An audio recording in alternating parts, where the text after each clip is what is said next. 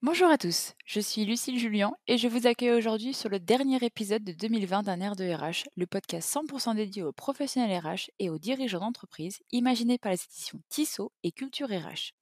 Dans ce podcast, des professionnels partageront avec vous les solutions qu'ils ont trouvées et mises en place pour faciliter l'application du droit du travail au sein de l'entreprise au bénéfice des salariés. En cette période de crise sanitaire, le chômage partiel et le télétravail se sont généralisés dans de nombreuses entreprises.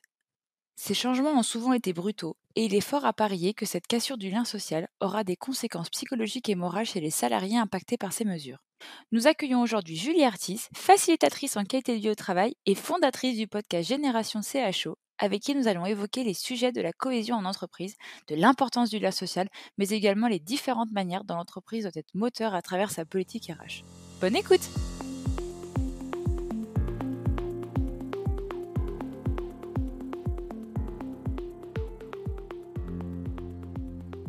Bonjour Julie et bienvenue sur un air de RH. Bonjour Lucille, merci beaucoup de m'accueillir. C'est un vrai plaisir, surtout que c'est une experte que j'accueille avec moi sur, euh, sur cet épisode. Oui, ben on va faire au mieux pour euh, partager des, des choses qui, euh, qui j'espère, inspireront les gens à, à mettre en place de bonnes pratiques dans leur quotidien professionnel. Avant de commencer l'épisode, est-ce que vous pourriez vous présenter, s'il vous plaît? Oui, bien sûr. Alors, je m'appelle euh, Julie Artis et je suis facilitatrice en qualité de vie au travail. Euh, je suis aussi conférencière sur le sujet et je suis très engagée dans le métier de Chief Happiness Officer. Euh, j'ai notamment une chaîne de podcast qui s'appelle Génération CHO. pour ceux qui ont envie d'aller creuser ce sujet un petit peu plus loin, je vous invite à, aller l'écouter. C'est sur toutes les plateformes d'écoute de podcast. Et puis, pour les entreprises, je propose des ateliers ludiques et des conférences inspirantes pour rendre les pour rendre pardon, les salariés acteurs de leur qualité de vie au travail et permettre surtout aux organisations bah, de prendre conscience que la qualité de vie au travail, c'est un vrai cercle vertueux. Dans cet épisode, on va beaucoup aborder le terme CHO, euh, Chief Happiness Officer. Mais concrètement, quel est son rôle, surtout en période de crise sanitaire et de télétravail de masse? Alors, vaste sujet qu'est le Chief Happiness Officer. De façon générale, euh, la mission d'un CHO, c'est euh, d'œuvrer pour le bien-être de chaque salarié, de pouvoir lui donner euh, des outils euh, pour se sentir bien dans, sa, dans son quotidien professionnel et vraiment s'épanouir à la fois personnellement et professionnellement. Et puis, un CHO, il est aussi là pour euh, veiller à l'harmonie des équipes, pouvoir euh, travailler aussi conjointement euh, avec les managers à développer, par exemple, des pratiques managériales où chacun se sent vraiment considéré et respecté dans, dans, ce qu'il fait. Donc, c'est vraiment un rôle très global. Et puis, bien évidemment, un CHO, il va être garant de la culture de l'entreprise, il va être là pour faire vivre les valeurs de l'entreprise. donc, voilà, c'est vraiment un, rôle très polyvalent qui, qui touche à, à pas mal de domaines euh, alors, avant euh, de rentrer un peu plus spécifiquement sur la, question du rôle du CHE en tant que crise, euh, j'aimerais d'abord inviter ceux qui nous écoutent à, faire preuve de curiosité d'ouverture d'esprit quant à ce métier, parce que encore bien souvent, Aujourd'hui, le sujet du CHO, euh, ça ouvre euh, un peu trop, euh, à mon sens, des débats, des polémiques un peu stériles sur son rôle compte tenu de la terminologie du poste utilisé. Alors, euh, c'est vraiment une parenthèse que j'ouvre, mais qui est importante. La, sémantique, elle est importante, mais euh, qu'on soit euh, CHO, psychologue du travail, qu'on soit facilitateur en qualité de vie au travail, responsable santé au travail ou que sais-je, quelle que soit la fonction, en fait, nos intentions fondamentales, elles sont toutes les mêmes, c'est-à-dire permettre à chacun de pouvoir faire son travail dans de bonnes conditions et pouvoir préserver sa santé physique, psychologique et émotionnelle. Donc voilà, le, CHO pour moi c'est vraiment un sujet important.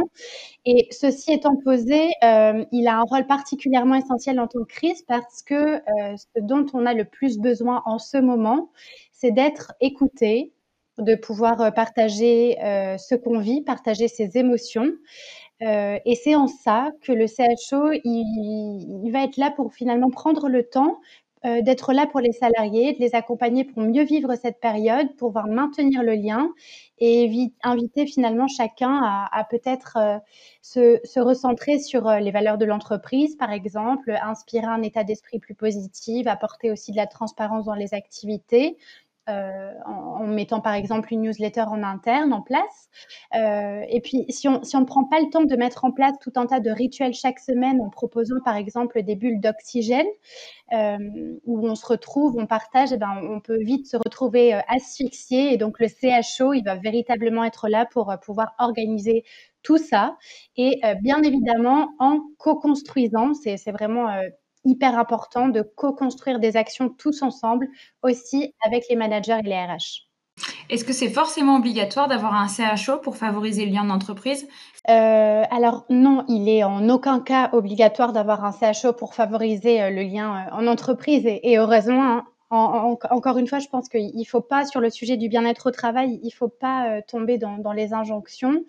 Euh, il y a de nombreuses personnes au sein des entreprises, qu'elles soient euh, salariés, managers, RH ou, même dirigeants, qui arrivent très bien à cultiver le lien social et maintenir une énergie collective positive sans qu'on ait besoin forcément de faire appel à un CHO.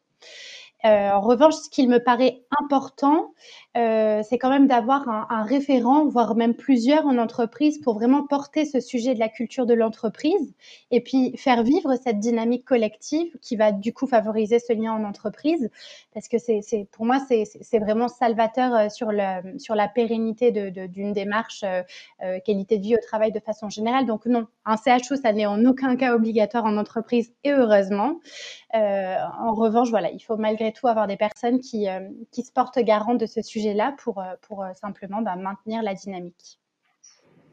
Avec l'année un peu particulière qu'on a eue en 2020, comment utiliser justement ces différents confinements pour transformer cette période euh, en opportunité?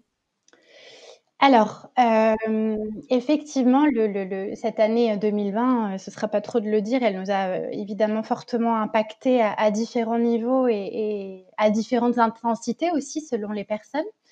Je pense que euh, la première chose à faire, c'est euh, de pouvoir prendre du recul, de prendre le temps de ralentir et se demander ce que l'année 2020 nous a enseigné. Euh, une crise, je trouve qu'elle est intéressante parce qu'elle nous permet de prendre conscience de ce qu'on ne veut plus, euh, de prendre conscience aussi de ce qu'on veut continuer à faire, de ce qu'on aimerait vivre de nouveau. Et on a tout à gagner au lieu de vraiment euh, s'apesantir sur son sort, euh, voir le verre à moitié vide plutôt que le verre à moitié plein. On a, plutôt tout intérêt à voir vraiment cette crise et toute cette année 2020 qu'on a traversée comme un nouveau challenge et une invitation à se réinventer plutôt que plutôt que l'inverse. Et là-dessus, pour moi, il est fondamental de vraiment arriver à donner du sens à tout ce qu'on vit pour que tout ce qu'on a vécu de plus ou moins difficile finalement n'ait pas été fait en vain. Hein. Euh, et partant de ça, je pense que c'est une bonne chose ensuite euh, de d'imaginer un avenir souhaitable, euh, un avenir qu'on veut pour nous plus positif. Et même s'il y a beaucoup d'incertitudes, arriver à se projeter vers l'avant, s'autoriser à rêver, se dire qu'on veut un avenir meilleur, ben c'est important. Et puis j'espère que les entreprises auront aussi compris que euh, tenir le cap, euh, que pour tenir le cap durant toute cette année 2020, bah, il, faut, il faut absolument faire émerger énormément de confiance dans les entreprises, de transparence, d'écoute et surtout de sens. Le sens, pour moi, c'est fondamental. Et puis voilà, c'est le moment ou jamais de rallier les salariés euh, à la culture de l'entreprise, d'arriver à vraiment faire vivre les valeurs et co-construire, j'insiste encore sur, sur ce mot, co-construire ensemble un avenir après la crise. Ah, justement, c'est cette année, elle a bouleversé aussi toutes les habitudes de travail, de management. Euh, ça a vraiment tout retourné. Ça, on a beaucoup parlé du télétravail et de l'activité partielle. Justement, on sait que le télétravail à temps partiel, surtout pour euh, les temps complets euh, actuellement, ça peut avoir un impact fort sur les pratiques de management et sur les habitudes de travail. Un isolement physique, un isolement psychologique, des démotivations. comment est-ce qu'on peut s'occuper à distance des plus fragiles et s'assurer de laisser personne sur le carreau? Euh, alors, c'est compliqué. Hein. Euh, il est clair que la situation euh, de télétravail qu'on a vécue en 2020, c'est pas une situation de télétravail normal du tout. Ce qui est positif, c'est que cette année, elle aurait eu le mérite de vraiment démocratiser la pratique et, ça vraiment c'est super. mais selon moi, un télétravail sain, ça doit pas dépasser les deux trois jours par semaine. Euh, avec le confinement, voilà, tous les spécialistes, notamment les psychologues du travail, on, on a effectivement constaté qu'il y avait une augmentation des risques psychosociaux chez les salariés. Depuis, depuis le premier confinement, on a, vu qu'il y avait beaucoup de, problèmes d'isolement pour les personnes fragiles, le risque aussi de, chevaucher vraiment notre vie privée avec la vie professionnelle, les difficultés à s'organiser, etc.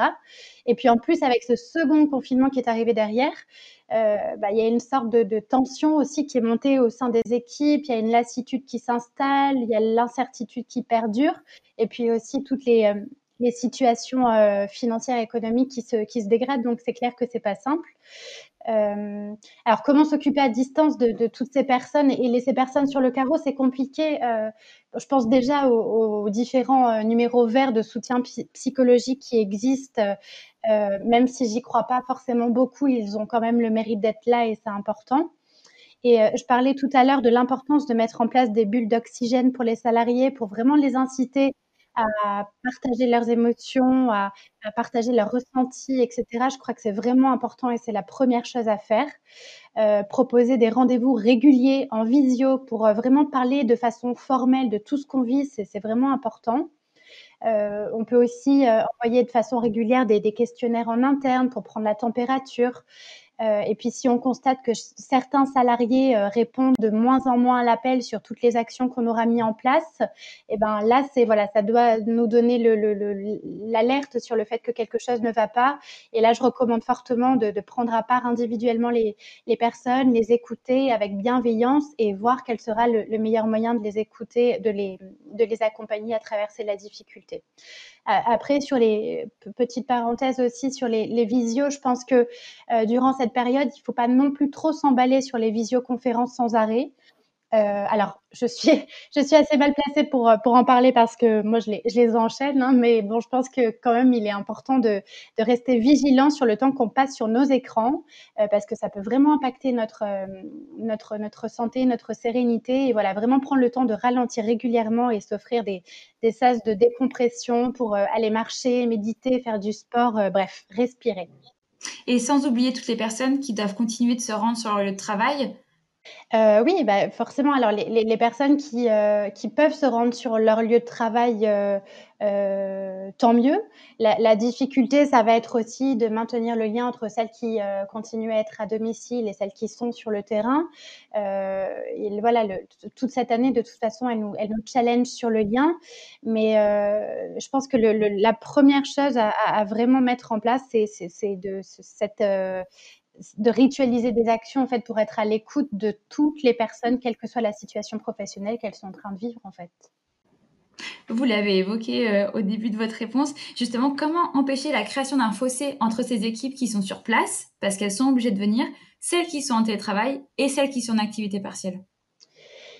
Euh, eh ben, il, faut, pour moi, c'est fondamental de communiquer, communiquer, communiquer. Alors, le CHO là-dessus, il va être euh, important parce qu'il va euh, vraiment avoir ce rôle de médiateur et pouvoir faire le lien entre les différentes euh, équipes, les différentes situations professionnelles, si il y, a, y, a, des équipes sur différentes zones géographiques. Donc, le CHO et les managers aussi, hein, vraiment ensemble et c'est des rôles qui sont importants pour, euh, pour faire le lien entre les différents vécus et situations professionnelles des personnes.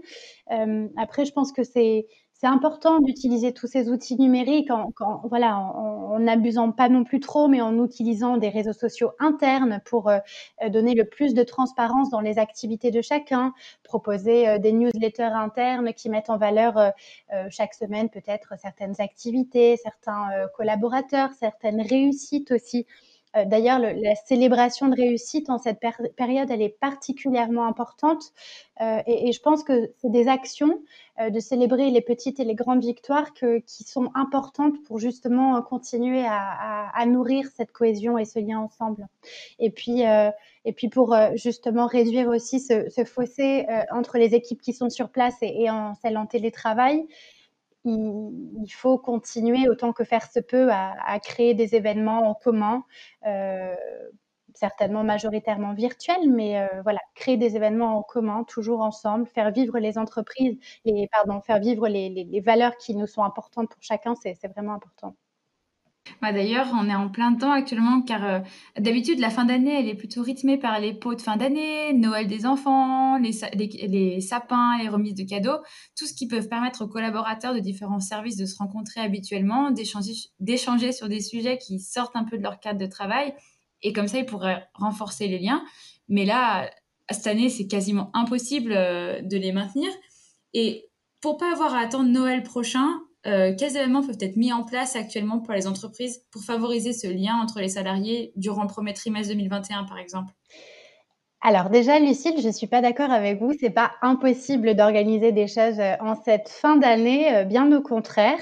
Je pense que cette fin d'année, elle ne doit pas nous empêcher de continuer à, à célébrer Noël et, et, prendre part à cette énergie un peu festive et conviviale si on a le cœur à le faire pour conserver la, cohésion d'équipe et, diffuser un peu cette magie de Noël, euh, moi je trouve qu'il faut juste s'adapter en fait. Et encore une fois, grâce à la technologie, euh, on peut passer un bon moment avec ses collègues de travail euh, sans s'exposer au risque de contamination et pour autant fêter Noël. Euh, une idée de bonne pratique d'ailleurs euh, très simple euh, à mettre en place peut-être pour ceux qui nous écoutent, c'est le principe du Père Noël secret hein, qui, est de plus en plus connu. c'est le fait de, vous savez, tirer, au sort dans son équipe un collègue et puis lui offrir un cadeau sans révéler son identité. Et si on le fait à distance, eh bien, rien ne nous empêche d'aller poster son cadeau pour l'envoyer à son collègue. Euh, moi, je pense que voilà, le, les collaborateurs ils recevront ça vraiment comme une surprise, comme quelque chose de très positif qui renforcera les liens avec l'équipe. Euh, donc, c'est des petites idées comme ça qui nous permettent de, célébrer. Euh, de célébrer Noël. Et au contraire, je pense qu'on a aussi besoin dans cette période de légèreté plus que, plus que n'importe quoi d'autre. Donc oui, vraiment organiser des événements euh, amusants où euh, on peut se déguiser avec euh, la journée du pull de Noël le plus moche. Voilà, il y a, mille choses à, imaginer. après, pour répondre à votre question, pour, pour continuer à favoriser le, lien et, garder le cap comme ça durant le premier trimestre de 2021, il, faut, il faut tout simplement continuer à à, faire tout ce qu'on a mis en place en, en 2020 et, notamment continuer à ritualiser des moments ensemble en virtuel ou alors euh, en vrai en, en, prenant, en prenant des précautions de, de distanciation. Mais euh, voilà, le maintenir, par exemple, les, les pauses euh, café virtuelles qui sont malgré tout des moments informels très importants pour, euh, pour euh, échanger ensemble.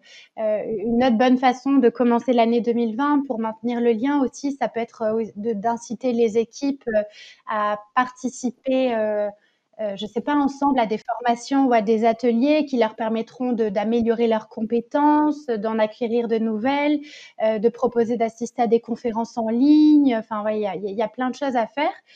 Et, euh, je pense aussi que le meilleur moyen de ne pas être à côté de la plaque sur les actions à mettre en place, c'est encore le mieux de, commencer par demander aux collaborateurs comment ils se sentent et de quoi ils ont besoin, de, de quoi qu'est-ce qu'ils aimeraient vivre pour se sentir mieux au travail et, et mettre en place ensuite des, des actions euh, en cohérence. Si j'étais une dirigeante d'entreprise qui souhaite assurer la cohésion et le moral de mes équipes dans ce contexte, quels sont les trois meilleurs conseils que vous pourriez me donner? Je dirais pour commencer, écouter. Vous l'avez compris, c'est essentiel. Écouter, écouter, écouter. Vraiment. Écoute active, c'est hyper important. Et là-dessus, je vous invite euh, notamment à, peut-être euh, creuser du côté de la communication non violente qui aide beaucoup à ça. Euh, la deuxième chose, forcément, je dirais communiquer, donner le plus de transparence possible euh, sur, sur les activités, sur ce qui se passe dans l'entreprise, sur la vision de, de, de, des prochains mois. Enfin, voilà, la communication, c'est hyper important. Et puis surtout, plus que jamais, un dirigeant, il doit être là pour être un peu ce leader inspirant et inspiré qui va aider les équipes à, à, continuer dans cette, euh, euh, dans cette période un peu compliquée. Pour moi, la, co-construction de, l'entreprise de demain avec tous les salariés, elle est, hyper importante. Donc euh, voilà, écouter, communiquer, puis co-construire ensemble, c'est important. Et peut-être en, dernier conseil, alors il n'y en aura pas trois, il y en aura quatre, mais c'est célébrer, les, petites et les grandes victoires et donner de la reconnaissance aussi à ses collaborateurs quand on est un dirigeant, c'est hyper important. Avant de conclure cet épisode, j'aimerais avoir votre avis sur un dernier point. Dans le premier épisode de notre podcast sur un air de RH qui traitait du télétravail, euh, Julien Durand, l'un des dirigeants de la société Picture Closing, nous a confié que pour lui, il était inenvisageable de passer à 100% en télétravail. Euh, il y a quelques entreprises à la sortie du confinement qui ont un peu fait le buzz en abandonnant leurs locaux pour passer euh, à ce mode de fonctionnement. Vous, vous en pensez quoi d'un point de vue social? Euh, Est-ce que ça mettrait pas un peu en danger le lien entre les collaborateurs Et est-ce que vous avez peut-être des études sur ce sujet qui répondraient un peu à ces questions aussi? Ça fait beaucoup de questions. Alors honnêtement, je suis pas pour un télétravail à 100%. Ou alors, il faut vraiment euh, arriver à mettre en place des dynamiques euh, collectives très puissantes pour continuer à faire vivre la culture d'une organisation, mais à 100% à distance, c'est compliqué. Et puis en plus, on ne peut pas toujours euh, télétravailler à 100% selon son métier, le secteur d'activité, etc. Si, certaines entreprises ont fait le choix de basculer à du 100% et que ça fonctionne, alors tant mieux. Euh, tant mieux, surtout si c'est bien vécu euh, par euh, tous les salariés, qu'il y a vraiment un cadre clair de travail qui est posé. Vous me posiez la question des études. Il y a, plein d'études qui ont été menées, notamment cette année, sur le sujet du télétravail. je pense notamment à, celle de Malakoff Humanis en 2020, qui, a réalisé du coup une étude sur le télétravail et l'absentéisme, et qui montre que les, télétravailleurs sont plus nombreux et plus satisfaits euh, face à cette situation de télétravail, mais surtout que beaucoup désirent poursuivre ces habitudes prises pendant le confinement durant cette crise.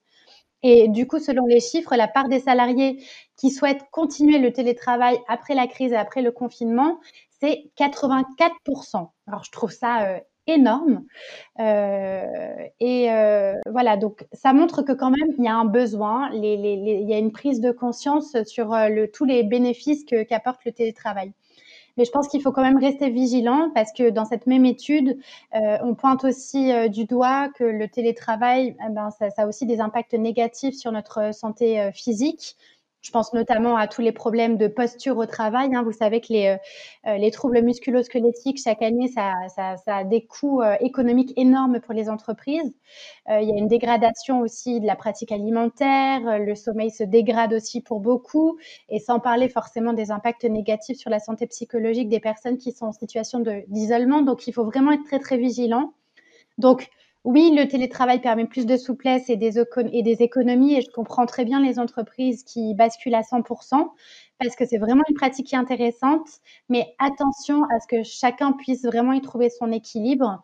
Et euh, voilà, certains auront forcément besoin de beaucoup plus de liens que d'autres, d'autres sont plus indépendants, donc euh, il en faut pour tous les goûts, hein, j'ai envie de dire. Mais euh, de façon générale, ça questionne vraiment notre notre façon de vivre le travail qui est euh, forcément en train d'évoluer. Euh, on voit par exemple les coworking qui se multiplient et d'ailleurs quand on est en télétravail, on peut aller dans des lieux de coworking, on peut varier les environnements où l'on travaille et d'ailleurs je vous incite à le faire parce que c'est vraiment très intéressant en termes de créativité. Mais euh, voilà, ça, questionne le télétravail, ça questionne aussi le, lien social. Donc, euh, il faut faire attention. Et, peut-être je conclurai avec euh, cette, étude qui avait été faite à Harvard pendant plus de 75 ans pour identifier les facteurs du bonheur, qu'est-ce qui rendait un individu heureux. Et cette étude, cette étude, elle a montré que le lien social, c'est un des facteurs les plus importants pour notre bonheur.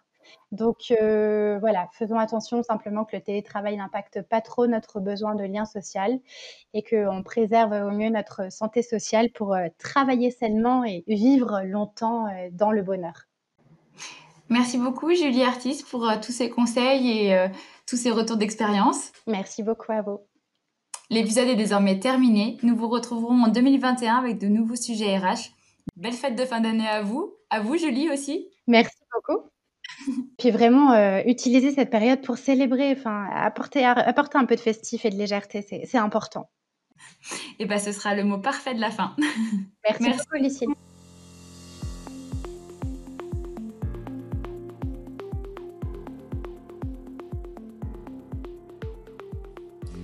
Et voilà, c'est déjà la fin de cet épisode. N'hésitez pas à partager ce podcast avec vos collègues ou amis que cela pourrait intéresser. Merci à Julie Artis pour le temps qu'elle nous a accordé. Merci à vous de nous avoir écoutés. Je vous donne rendez-vous très vite en 2021 avec de nouveaux épisodes et des invités exceptionnels. D'ici là, prenez soin de vous et passez de belles fêtes.